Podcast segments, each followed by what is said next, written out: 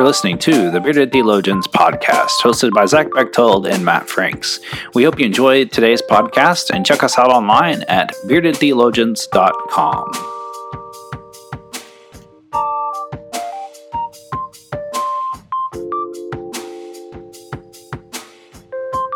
You're listening to the Bearded Theologians podcast, hosted by Matt Franks and Zach Bechtold. And, and today we have a special guest with us. We have uh, George Acevedo, who is the lead pastor at Grace Church, which is a United Methodist Church in Southwest Florida. George, we're, we're glad to have you on, and, and thanks for the time uh, being here. Would you uh, start us off and, and tell us a little bit about yourself and uh, your ministries? Okay.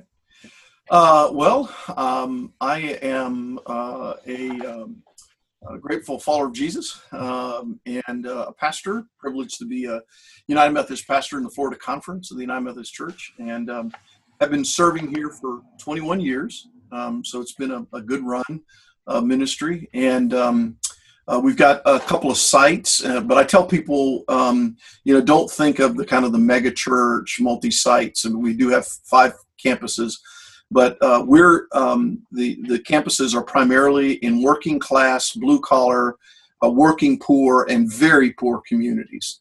Um, and um, and then something that we're pretty excited about that's um, getting a lot of traction. We've been learning a lot from the Anglicans and the Methodists uh, in the UK, and we're doing a lot of work with Fresh Expressions. And so we've launched a couple of dinner churches, and uh, we have a couple of ministries that we're transforming into Fresh Expressions of Church um, uh, to create new spaces and places. Um, um, that's that's kind of on the ministry work side. I'm married to Cheryl. Um, next Monday will be 36 years, and so it's a good long run. And we have two adult sons. Um, uh, one who's uh, 33 and married, and has given us uh, four beautiful grandkids. And then I have a younger son who's 29, uh, who is a, a, a, chef in training, uh, an amazing young man named Nathan. Uh, and um, and so uh, we love living here in Southwest Florida. It's a beautiful part of God's world. So yeah, that's a little bit about me. Wonderful. Thank, thanks for sharing about that. I, I got to have the pleasure to meet you earlier this year in in New Mexico and uh, just kind of sit and pick your brain about a lot of this stuff. And and uh, while you're out there, you talked about your um, relatively new book. It came out earlier this year. Um, tell us a little bit more um, about that. Sure. Um, uh, we got approached by uh, our denominational press, Abingdon, to um, uh, write a book, and um, uh, I, I, pitched to them the idea that um, uh, one of the pastors here and I have known each other for uh, more than 30 years. I've known he was in my youth group when I was in seminary, and he's now a pastor on our staff. And so we have this very um, cool, symbiotic kind of ministry relationship that kind of dates back from youth ministry to some internships and uh, now now together here for the last uh, 12 years uh, at this at this site. And um, uh, he and I had done a series of messages uh, around the Wesleyan understanding of grace uh, this whole idea of prevenient and justifying sanctifying and there's this other aspect of grace that we Wesleyans believe in glorifying grace um, and um, so we were, we had done a series of messages of, of, of, sermons here, and that that sermon series then got translated into a book and a DVD called uh, A Graceful Life. Um, and uh, we just kind of basically walk through the reality that uh, all of life is under this amazing umbrella of grace, whether we know it or not, that we live under the amazing, uh, unmerited love of God for us all uh, that from the cradle to the grave, from the womb to the tomb, from our first breath to our very last breath, that we live uh, under grace. And um, we talked about how it is that we experience these different dynamics or aspects of grace. And so uh, it was a it was a fun project, and uh, it seems to be helping people uh, across the church. We're hearing good reports about how it's just kind of opening new portals for people to understand God's grace in a fresh and a new way. So, um, so it's it's a group study and a, kind of a sermon series thing. Uh, so, and you said you've had you've heard of some great success. Um, do you have any like stories of anybody that, that has shared with you the experience that's made with them, or you know, from maybe even from the sermon series itself that um, kind of yeah, I mean, you, you know, when we, uh, for example, we talk about uh, uh, prevenient grace, um, we, we kind of came up with this idea that um, uh, if you use the, one of the greatest words in, in the Bible is the word even. Uh, and you kind of look at that word and kind of do a word study on that on that word. And and uh, we, we we discovered that um, uh, uh, that uh, prevenient grace this wooing grace this drawing grace of God we called it even there grace. That uh, you know Psalm 139 says where can I go from your presence? I go to the heights of heaven you are there go to the depths of hell you are there uh, it doesn't matter where we go even there you know your grace finds me um, and I, I um uh, I, I, I think that's one of the, the, the most important uh, understandings, biblical understandings that we have of who God is and about how God would. I mean, we kind of get somebody loving us because uh, we love them. There's this kind of reciprocal thing. But this amazing idea that, that the God of the universe, the creator of the universe, is uh, crazy in love with us and is loving us even long before we recognize God's love for us. Um, and uh, uh, I talked about how we talk about in the book how hard it is even for um, those of us who are who are followers of Jesus to to em- embrace that, and, and, that God's love um, uh, is not simply um, for for those who who love Him back. You know, um, so, so, for example, when I was in Costa Rica, I was preaching at a at a seminary there in Costa Rica to a bunch of um, village pastors uh, in the Methodist Church. I'd been invited there to to do a week of, of, of, instruction. And uh, uh, I was teaching about uh, prevenient grace. And I, and, I, and I said that there had been people in our church here in Southwest Florida who had come to Christ um, in some very odd and different places. We've had people come to Christ in strip clubs, in bars, and those kinds of places. And you got to understand Latino culture. Um, it's uh, God, God and His presence and His power is pretty localized. It, it like so they, there's this great understanding that God's at work in the church, but not so much in a bar. And so uh, I, I, know Spanish enough to make me dangerous, and I said, I, I said, "El Señor está ahí," which means the Lord is there. And and I was trying to say, "El Señor está en la barra," in the bar. The Lord is in the strip clubs. The Lord is, and they were looking at me like, dude, we're not buying what you're selling. nah, you know, they're leaning back like, okay, here comes a heretic, you know. and uh, and, uh, and I'm I'm dying a thousand deaths up there. And finally, this guy in the back of the room raises his hand. You know that kid's song, you know, one of these things is not like the other. Right. Um, this guy raises his hand from the back of the room, and he was the one of them that was not like the other. The others were dressed in these little uh, uh, guayaberas, his little one, you know, formal shirts or mm-hmm. suits and ties. This guy was tattooed, uh, full beard. You guys would have liked him. Uh, you know, Harley jacket, and he stood up and he said, "Can I testify?" And I said, "Please, you know, rescue the preacher. He's dying up here." And he got up and he told the story about how he had been uh, drinking one night in a bar in Mexico. He was the leader of a of a, uh, motorcycle gang in Costa Rica, and he had been uh, uh, uh uh, drinking in a bar one night. As he came out of the bar, he said, "One of those stupid Christians hand me one of their stupid tracks," and I grabbed it and threw it in my backpack uh, and jumped on my Harley, drove away. He said, several months later, I'm in a bar in Costa Rica. I pour my last drink of out of the bottle of rum that I drunk that whole day, and I went upstairs to pull the gun out of the, the bag that I had to blow my brains out because I had no hope for living he said, instead, I reached in there and I pulled out this little track, you know. And he said, I began to read it. And uh, he said, it made sense that the God of the universe loved me and would give me a new start and a fresh start.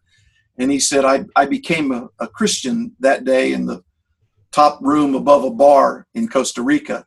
And then he said, El Señor está ahí, the Lord is there. And all across the room, you know, everybody, yeah, the Lord is there, the Lord is there and and I think that uh, that's kind of a, a, powerful illustration as to that that God is at work in our life long before we know that God's at work in our life. That God is trying to woo us and draw us into a relationship with Himself, and um, uh, we sometimes miss that. Um, I, I, know God's even there grace better when I kind of turn around and look back at, at at God's grace in our life, and so.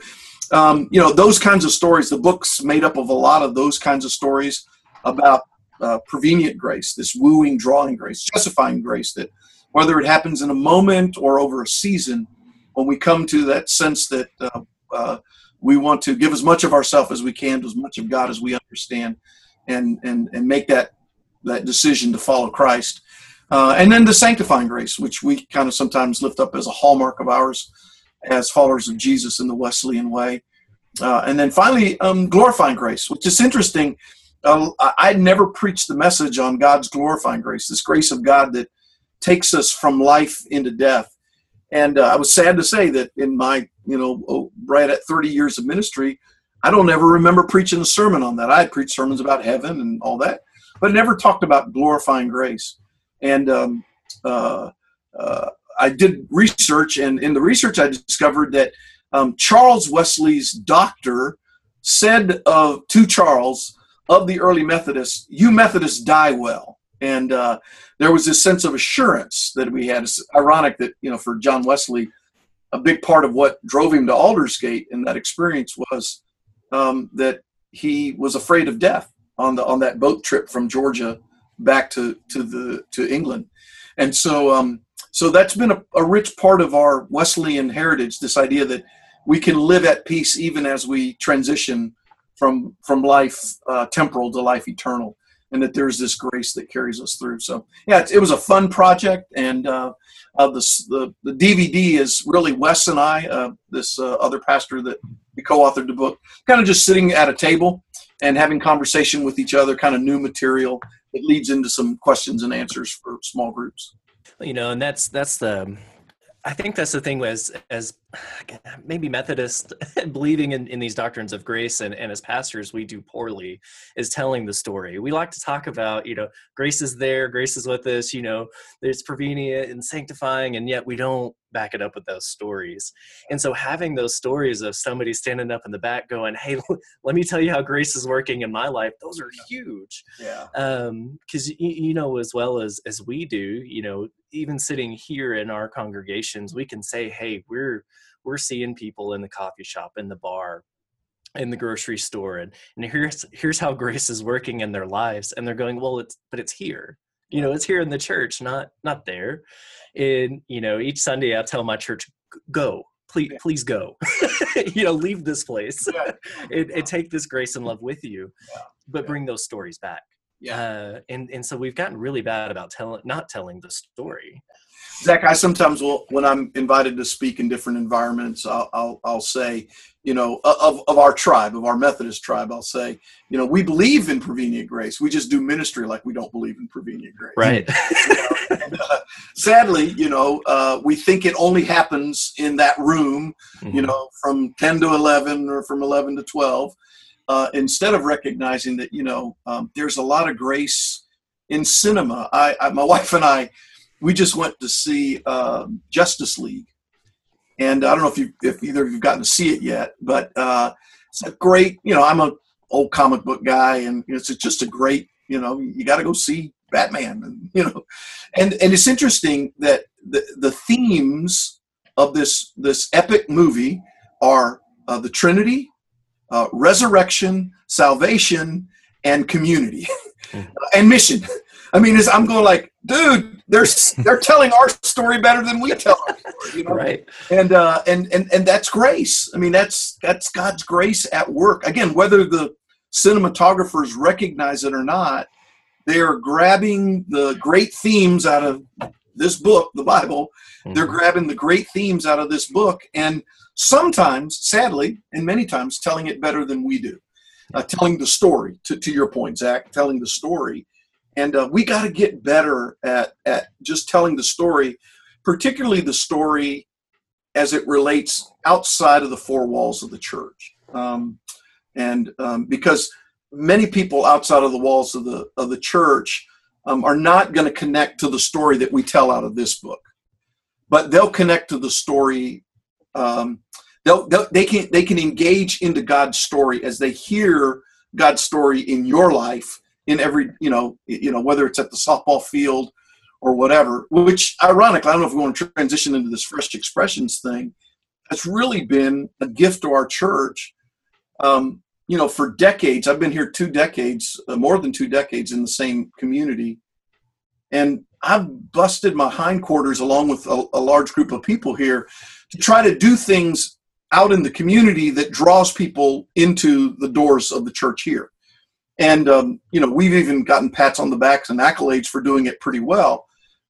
But, but ironically, there are generations, particularly of millennials, uh, that it doesn't matter what you do out there to draw them in here and even how cool it is in here. You can have the best lights and sound and smoke machines and the greatest sermons and, you know, bring in personalities and all the rest. They're just not going to come. They're just, they're just not interested um, uh, for a whole host of reasons that we probably don't have time to get into today, but they're just not interested. So, um, you know, I think we have a have a spiritual and missional obligation to figure out how we can make coffee shops and pool halls and bars and community centers and little gazebos and parks uh, into um, little missional communities um, and value that and, and value that people are going to move at a different pace around this journey of grace in their life. Um, and uh, we're starting to experiment with it, and we're seeing some remarkable results. Mm-hmm. Um, that this grace isn't just for this place, you know, but that it that it really that, that this grace is out there at work. That God is b- bigger than the little boxes that we sometimes put God in. Right. I've got um, we're we're we're beginning to work that way in my my new appointment. I've got three churches, and one of them's in a community that's um, shrunk to under under 200 people. They lost their school a couple of years ago, and so that's really really shrunk the community down to where it's our church and the bar. Those are the two open facilities during the week, wow. and uh, I've I've started gathering my people uh, in this little bar, and we had a Bible study uh, last week of about 10 people, uh, all over the age of 60, uh, in this bar. And I, one of my, my members at one of my bigger churches, or my bigger church, uh, got a phone call from a lady up the road and said, Hey, um, how do you like your pastor? You know, I understand he's new. How do you like him? And she said, Oh, we, we like him pretty good. And she said, do you know where he's doing Bible study? She said, yeah, he's doing it up at up at the bar. And she said, yeah, I know. I'm going next time they have it. and so, you know, it's just it's yeah. it's getting out of that, and, and people are people respond in yeah. in fascinating ways. Yeah. Yeah, well, I mean, again, if if if we really, I mean, if we think carefully about what we believe about prevenient grace, mm-hmm. It really is that the God of the universe, the that we understand as the triune God, um, is at work in every human being. Right. Um, one of my favorite stories to try to communicate what prevenient grace is is I had a buddy that uh, was a, an accountant in Louisiana, and he, um, uh, like myself, he's a grandfather. And there's something about being grandfathers. You two guys are way too young for this, but I'm just telling you, being a grandfather is so much better than being a father. I mean, you, you, sugar them up and you send them home. You know what I mean? And uh, you just get to spoil them, and it's cool. It's kind of revenge for for your own kids and the kind of the hell they caused you when they were growing up. um, so uh, we were talking one day, and he was telling me about his new grandson named Paxson. And Paxson was born prematurely, and, and you guys know, your pastors, uh, often premature babies have uh, lungs that aren't fully formed, so they put them in those incubators. Mm-hmm. Um, you know, they're kind of made of plexiglass. You have to put gloves on or a hazmat suit to hold them, you know, kind of deal, because they're so sensitive. And uh, he said he was going to the hospital every day to see his grandson Paxson. And he said it, it didn't satisfy, I, I, could hear his southern drawl, did not satisfy my, my sensibilities as a grandfather. And uh, he was uh, he was telling about how um, he, he said, but I have learned this of my grandson. My grandson Paxson's crazy about me. He just doesn't know it yet. And uh, and I pondered on that, and I thought, you know, that's the condition of every person on this planet as it relates to God. They're crazy about Jesus, they just don't know it yet. Mm-hmm. And, and that's prevenient grace, that there is this, you know, N.T. Wright calls it this echo of a voice.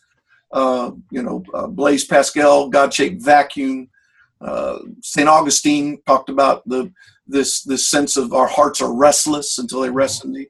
Well, whatever language you use, talk about it is this sense that the God of the universe um, has more at stake in this thing of people engaging with His grace than we do. Um, you know, one of the things I love about our Wesleyan theology is we don't think grace shows up when we show up. We believe that grace is already at work, and we just get to come alongside what God in His grace is already doing in this planet. and and so that can happen in a bar Mhm. that can happen in a strip club that can happen in a you know that can happen in a, a, a baseball diamond that can happen in, in those kinds of places but i think what fresh expressions has done for us is helped us rethink our strategy because our strategy was let's go out there and let's do some cool stuff but the idea was still to draw them into this place Right. To to then to be able to validate that the bar where you're meeting at with that group of people is a place of discipleship every bit as much as the church down the street that you pastor as well. And and that's been the piece that's been kind of liberating for us is to say you know no we don't get to count them on sunday morning worship attendance you know? Uh, uh, we just count them in another category. And um, um, and we're figuring out ways to walk with people um, uh, every bit as deliberately in their discipleship in those environments as we are in you know small groups and sunday schools and the other kinds of what we would call more traditional stuff that we do in the church Yeah, and I found it. Um, I was thinking of one story for me. Um, this last year, I uh, started refing uh, little league basketball games, That's and cool. um, the uh, first couple of week days of the tournament, uh, it was a little rough. I, you know, people said things to me that you know you would you probably would never utter to a pastor if you knew they were a pastor. and then all of a sudden, I was refing Saturday, which is Champion Saturday, and it's one of the more hostile environment Saturdays. I knew this coming in. I'd refed a couple turns before, and so I, I mean, I was ready to to take my blows and and he- to hear all the words. And then finally, I went up and talked to this coach after the game, who happened to be a brother of another United Methodist pastor. Who I mean, they looked exactly alike. And I said, "Hey, do you know this guy?" And he's like, "Yeah, I know this guy. That's my brother." And I said, "Oh, I love that guy. You know, we work together in all these things. I'm a United Methodist. I'm the United Methodist pastor here in town." And after that game, I guess word spread that that's what I do. Because the conversation and timbre of the room changed. Oh yes, I was told when I made a mistake, but it was kind of funny to hear. Like you know, we didn't have to feel like we had to throw anybody out. We didn't feel like Yeah. the. Uh, but it was kind of fun to that that was happening. And the guy that I was refing with, he he leaned over to me in between one games. He said, "What's going on?" I said, "I think they found out I'm a pastor, and they're afraid to say anything now."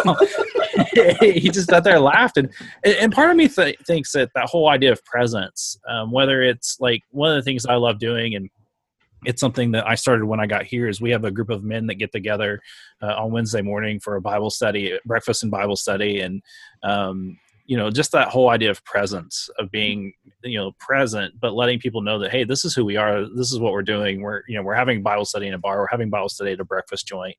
Uh, we're getting together to pray with each other at a gazebo in town.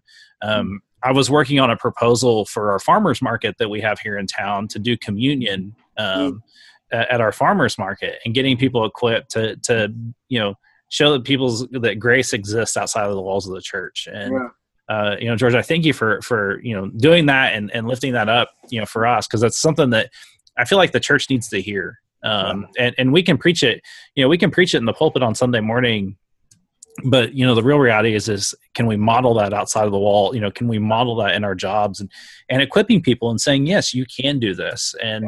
Um, that's something that we've really been focusing on here is that to equip people to go out um, in the community and knowing that um, you know ministry exists you know in their jobs you know whether they're school teachers or retired and, and that there are ways to be active and involved. And um, we, we've really found that life-giving around here um, just that simple and some of it's just simple permission giving. The pastor just saying yes go out into the community and serve. Um, and, and i think that that's a huge thing.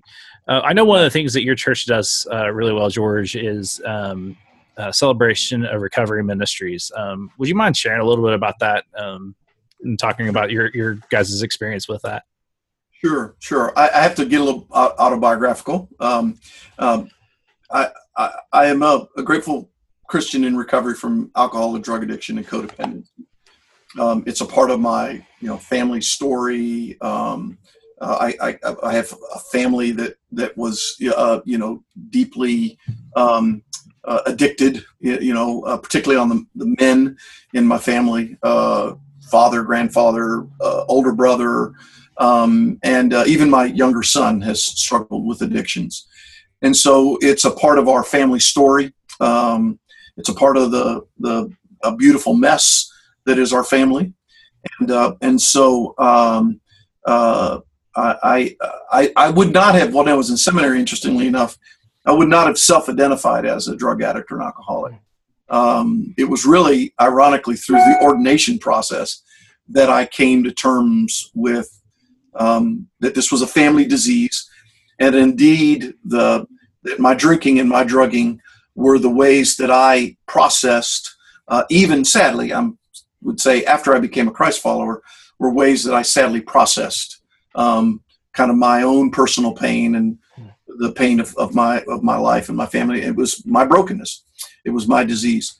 So, uh, um, uh, you know, uh, Rick Warren has this great line. He says, "You attract who you are, not who you want to be."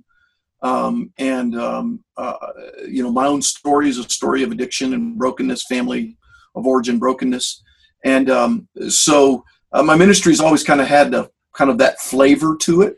Um, uh, I came to Christ uh, in very late high school, um, so I wasn't kind of like raised in the church, and you know, didn't go to church camp, and you know, didn't do all those kinds of deals. So I didn't have the kind of uh, religious and spiritual memory, uh, which I, I don't paint that negatively. I'm just saying I just did that wasn't my story. Um, so um, uh, I started hearing about um, uh, this church in California that was doing this thing called Celebrate Recovery.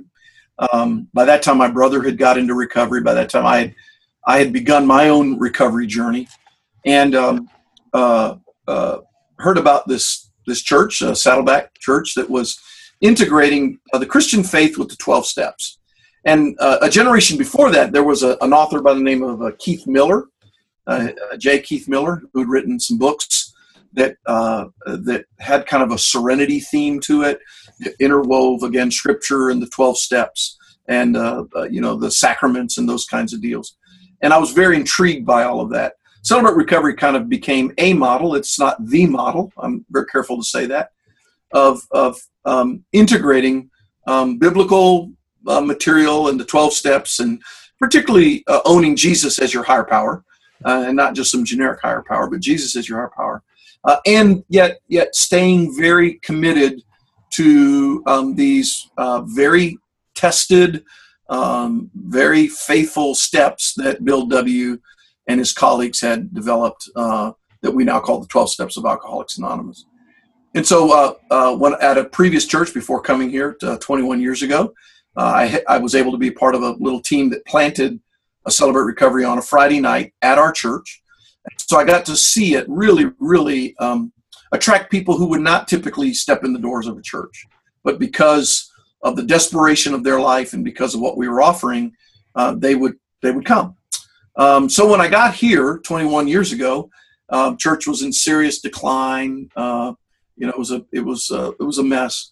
Um, uh, within about uh, three years or so, I came in I came in '96 uh, uh, and late '96, and uh, by um, January of 2000, uh, so three years and a few months, uh, we had um, raised up a little small leadership team and we launched uh, Celebrate Recovery uh, in January of 2000. Um, and um, it was um, little did I know that it would become one of the most defining moments in the history of this church. As we started with a you know um, with a relatively small group, and it now has grown to um, involve many hundreds of people who come on a weekly basis to one of our campuses um, to recovery ministries. We we have about a thousand people a week that are involved in either traditional or Christian recovery. Uh, all of them using the 12 steps of Alcoholics Anonymous, and um, it has become uh, for the church this great portal to help people. Um, and ironically, it's been from both directions. And here's what I mean from both directions it's been from i sometimes say some people come in on friday night that's the night we hold celebrate recovery and they gravitate towards sunday morning. And those are miraculous. It's wonderful to see. They typically live in both of those faith communities that are housed at this at this church. But one of the real cool things is to see people from sunday morning who wouldn't necessarily self-identify as being a drug addict or an alcoholic but they might struggle with codependency or anger anger or sexual addiction or financial addiction or uh, nicotine addiction, or any number of things. And they gravitate from Sunday morning to Friday night, and it's really kind of a cool thing to see them uh, to see them come alive uh, in their own spiritual life. And then, ironically, um, I didn't know this when we started this, but ironically, I discovered about 15 years ago. Uh, we're now in our 17th year of doing this, but I discovered 15 years ago that um, that the early Methodist movement did this. Um, that for John and Charles Wesley and that early leadership team, um, they developed United Societies and classes and bands, um, these series of larger groups and that, that got down to you know smaller groups, these bands, where people would meet together for spiritual formation and accountability.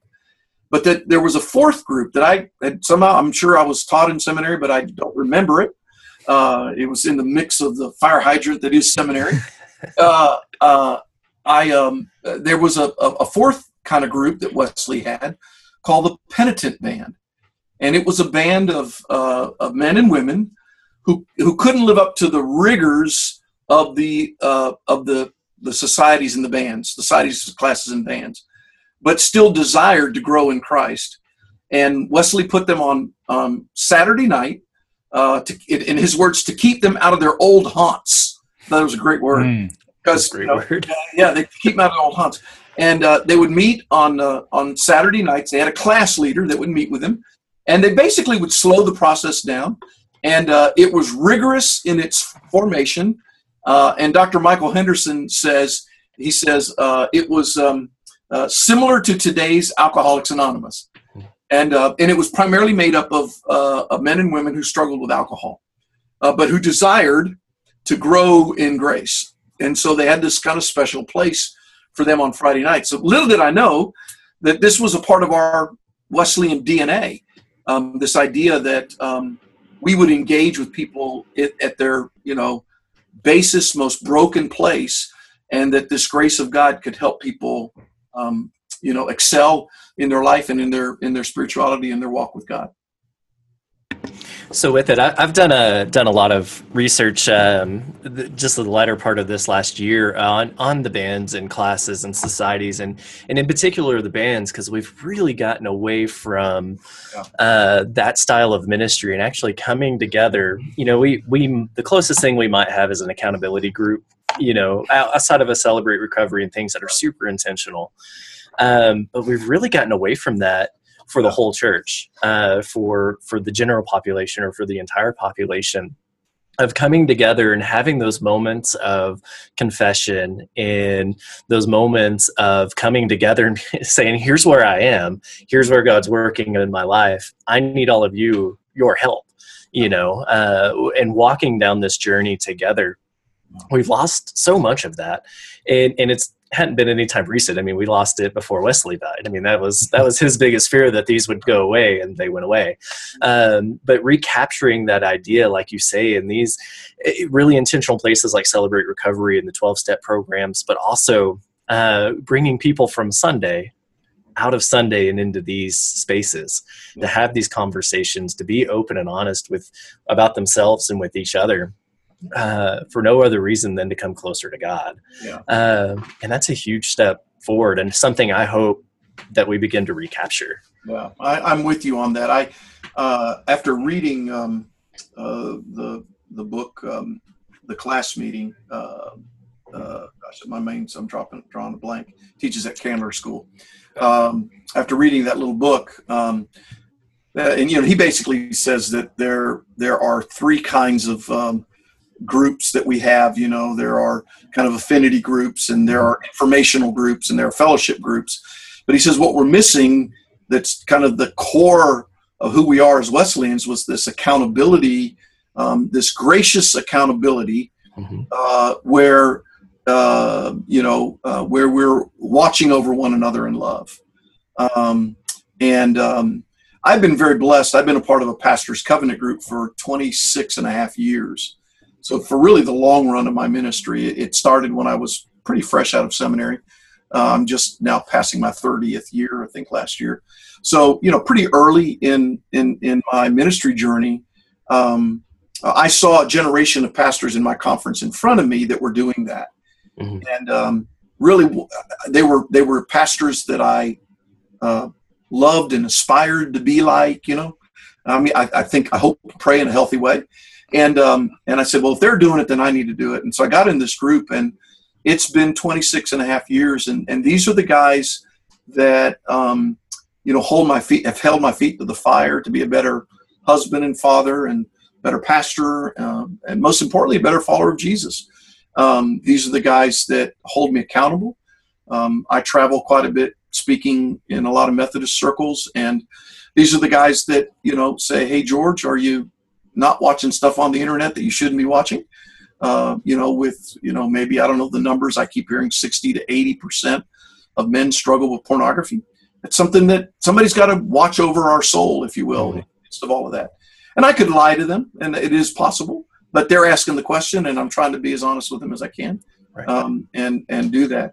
And um, uh, uh, yeah, it's a part of what I think is missing, and it's interesting because in a typical church like the ones that the three of us pastor, we would like put up right at the top of the list of kind of the most spiritual people, you know, folks that are going through Jim Harnish's The Wesleyan Way book and fill out all the blanks. and, we, we kind of go, yay, way to go, you're the best person in the world. And, but if we were to say to them, who asks you the question, how is it with your soul? We're likely to get the dumb stare, like, uh, right. nobody, you know. Right. And, um, uh, you, know, sometimes when I'm on my high horse around this one, I'll say, you know, don't say you're a Methodist if you're not in a small accountable group. Um, you know, and um, and I and I do think that really that's a part of the core practices of the Wesleyan movement. And, um, and uh, we've got to figure out creative and innovative and new ways using technology like we're doing right now. I mean, why couldn't a group of seminary friends, because of Zoom and other kinds of mm-hmm. uh, platforms, be able to do that kind of work regularly um, in, in those kinds of environments? So I think you're absolutely right. Uh, you know, Zach, it's just a, it's something that we have to reclaim if we're going to experience the vitality of sanctifying grace. We keep coming back to the right. grace thing of this sanctifying grace piece. And and the thing I love about connected to the 12 steps and the and the and the celebrate recovery, the thing I love about the 12 steps is the 12 steps does a better job at creating that kind of environment than the church does. Um, in, in 12 steps, when you get to the third step, you darn sure better have a sponsor because you're not going to do the fourth step without a sponsor. You're not going to do your uh, fearless searching moral inventory where you litany off, you know, the people that you've hurt and the people who've hurt you and the assets of your life as well as the liabilities of your life. Unless there's somebody kind of lovingly peering over your shoulder to keep you honest and to ask the tough questions about that kind of work. And so, you know, I've been prone to say and, and truly believe this that the 12 step community, um, traditional 12 step, I'm talking about where they believe in, they don't believe in, you know, it's higher power. It's not the triune God, uh, you know, it's the higher power. That they do a better job at discipling their folks than we do in the church. And, um, and we've got a lot to learn from the 12 step community about that. And I think that's, a, that's, that's what drew me in, uh, to what you all are doing because I think you said that at um, Church of Resurrection many years ago, and um, ever since that time, I've kind of just been sitting back and studying it, and then you know prayerfully, you know when uh, when would be a good time to talk about this in a congregation? And it seems like just as when I get ready to do that, I get moved. Uh, that's just the brilliance of our system. but, um, but, I'm hoping in this current appointment, I'm hoping that this is actually going to be a long term thing. Yeah. And and and that's been the conversation since day one that we've been having is you know what can we do to to to make deeper disciples of Jesus Christ because mm-hmm. you know we could I think any church can go and um, you know we can we can put up a dog and pony show and and people are going to come and sure. but but that's not going to make disciples and and we've been we've been wrestling since i've been here you know this whole idea of what does it mean to be a disciple and what does that look like and how do we you know because the whole idea of being a disciple is replicating and how do we replicate that uh, for for our congregation and and and I know that that's like the big push right now. You know, the big buzzword in, in our denomination is, you know, do you have your discipleship plan? And it's just like, yeah, yeah. you know, um, and so, you know, I think that there are opportunities for that out there. And, you know, um, you know, I think what you all do is just brilliant uh, because you are meeting a need uh, in, in, a mm-hmm. big way. Uh, and, and that's something like in Oklahoma where we have some of the higher uses of, of opiates and, and other, you know, issues that I really wish our churches would kind of look at and say, hey, you know, maybe we ought to think about this and, and get people together and on board and, you know, that sort of thing. Well, it's it, it clearly the uh, opiate ep- epidemic has has come to everywhere. I mean, it, you know, we think of it as an urban problem, but it's it's it's probably worse in the rural settings than it is in the urban settings, mm-hmm. just because of space and you know, Breaking Bad kind of probably helped that. You know, right, right. Uh, where you know where th- that's just a part of the it, it is a part of the, the fabric of America today. Mm-hmm. And I, I do think, you know, one of the things that, that I've said uh, and written about some has been this whole idea of what I call spiritual malpractice. And it's the idea that I define spiritual malpractice as offering Jesus, the healer, without offering the people, the places, and the processes for people to heal. Yeah. Um, and and so what what well-intentioned, seminary-trained, you know, licensed people like us do is we stand up and we say, you know, Jesus Christ can fix your life. Mm-hmm. Uh, your life is better if you connect your life to Christ. Your life will be more fulfilled and meaningful. And if we're honest, we say it doesn't mean life's going to be easy. You're going to still experience the same hardships that everybody else does, but you will have, you know, peace at the center. You'll have an anchor. You'll have a family. You'll have the resources of the kingdom of God to navigate through life's difficulties. And, and I believe the people that are sitting in our church that are listening to us are going, Yes, I want that. I want that. And then they say, How? And they might get the dumb stare from the, you know, well, join a Sunday school class, you know, or, uh, or come to my Bible study. Uh, and, and that's, that's good, but it's not complete. Mm-hmm. Um, and it's, it's not, you know, I mean, look at the ministry of Jesus. I mean, we, you know, I love John Wesley, but I love Jesus more. Um, you know, uh, look at the ministry of Jesus. He invested in 12. Mm-hmm. You could argue that he really invested in three, in Peter, James, and John. And so, I mean, when the God of the universe was thinking, what's the best way to have the loving overtake of planet Earth? God said, I'm going to send myself through my son um, and uh, be born of a virgin. We do that whole thing. Uh, we're right at the cusp of Advent, and and I'm going to set up a big tent and speakers, and we're going to draw big crowds. No, that's not what he did. he he called twelve men and a handful of women around him, and he poured and invested and modeled it for the kingdom, and then basically said, "I'm getting ready to go, and I want you guys to do what I've done." And flash ahead to 2,000 years later, and I mean, I happen to pastor a mega church. I hate that term, but you know, we think that that's the epitome of what it means to be faithful, and I just don't believe that. Uh, I just don't. I I, I think uh, I honestly think that it, it's more about um, these these tight knit, uh, and I don't mean closed in, but you know, the, the it, it's, it's about disciples of Jesus who are living richly and deeply in community with one another. And um, that's significantly bigger than drawing a big crowd. Mm-hmm. You know, um, because one of the things we got to remember, you know, it's interesting. It's John six sixty six. You know, six six six is is is is that verse that talks about people abandoning Jesus because what he said was tough. Right.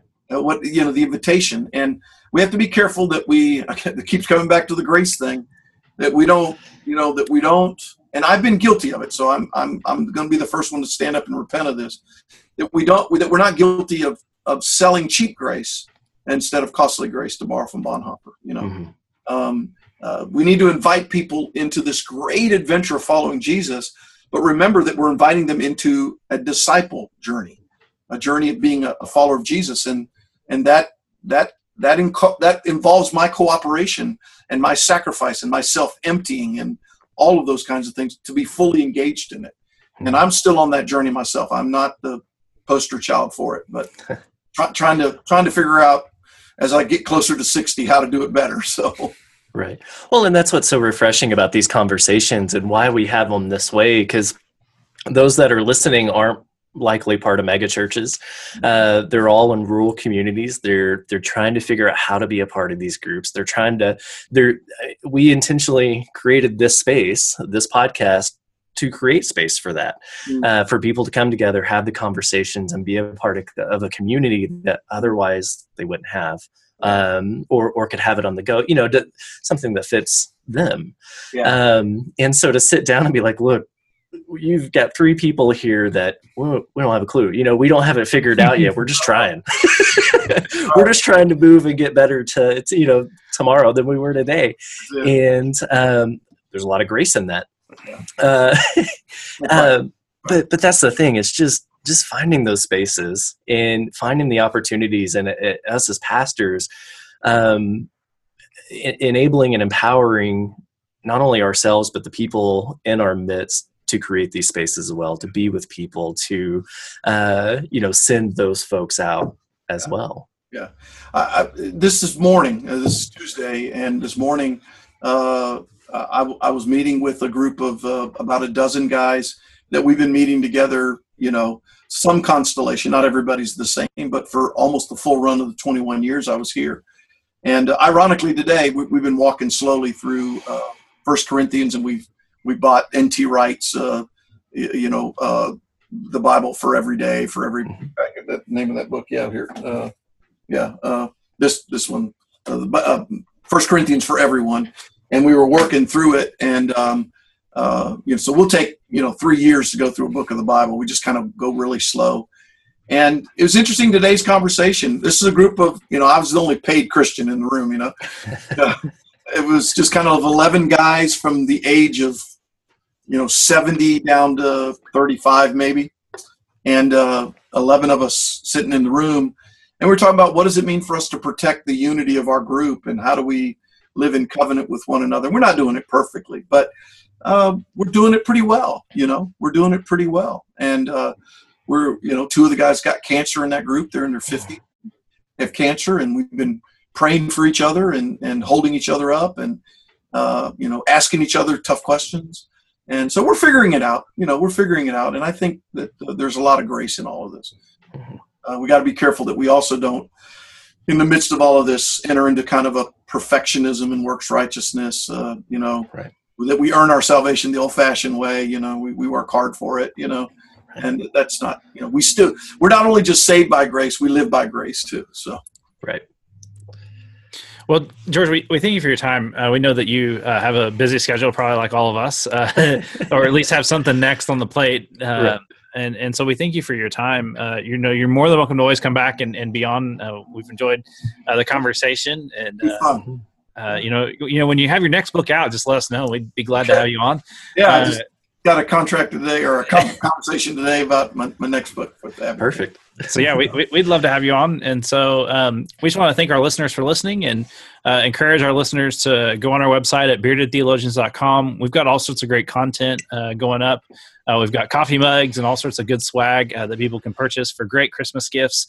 Uh, realize that the Bearded Theologians are not just about uh, Zach and I. It's about just uh, basically coming together in a conversation uh, and and just doing it in new and exciting ways, and actually even old ways of just yeah. getting together and having conversation. And so, George, we thank you for your time again. And yeah, so I'm I'm Matt Franks, and I'm Zach Bechtold. Thanks for checking us out.